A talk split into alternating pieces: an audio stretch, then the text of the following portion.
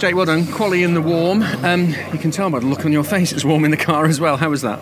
Yeah, it's pretty hot. Yeah, it's uh, but it's a lovely day here at Snet, you know, and um, hey, the warmer conditions are normally better for us in the BMW. So, yeah, but it was a relatively good session still. Obviously, P4. Um, you know, you've had a pretty good run in qualifying still this year with third, third, and fourth. So, yeah, um, not too bad. Bit frustrating, obviously, for, for obvious reasons, but um, yeah, it's all right. It looks like it could be a lot windier on the, the faster parts of the circuit than it is in in the um, the pit lane and the paddock where we are now. Is that the case? Is it unbalancing the car? Yeah, the wind direction changed quite a lot there for qualifying. Uh, in FP1, FP2, it was definitely a different direction because going through Coram.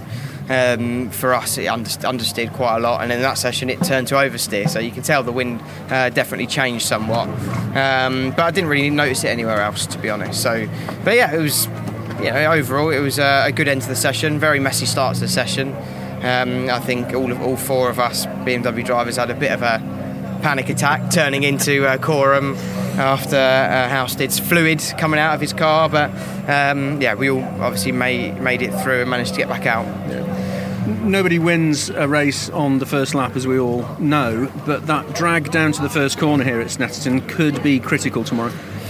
Yeah, for sure. I mean, obviously, me and Colin will get a good start. It's just how good a start Ash and um, Tom make, really. So, as to, as to, what will happen, but there's no doubt, you know, we're still, even if it's going to be warm, we're still going to struggle on that first lap initially, and then it's what can we do after that and how the tyres degrade and whatnot. So, yeah, excited to see how it's going to pan out, but I'm just glad we're still up there at least.